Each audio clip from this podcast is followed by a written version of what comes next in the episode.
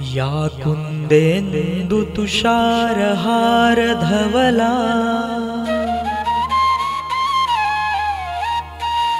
या शुभ्रवस्त्रावृता।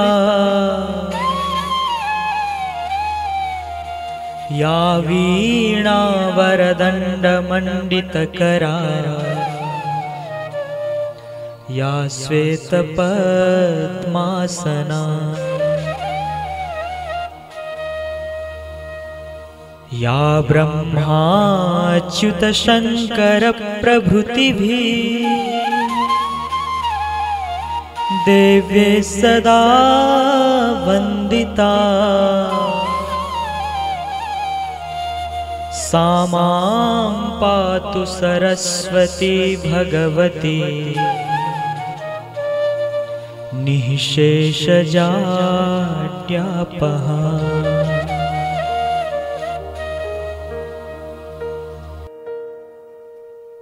जो कुंद के फूल, चंद्रमा, बर्फ़ और हार के समान श्वेत हैं, जो शुभ्र वस्त्र पहनती हैं, जिनके हाथ उत्तम वीणा से सुशोभित हैं, जो श्वेत कमल के आसन पर बैठती हैं।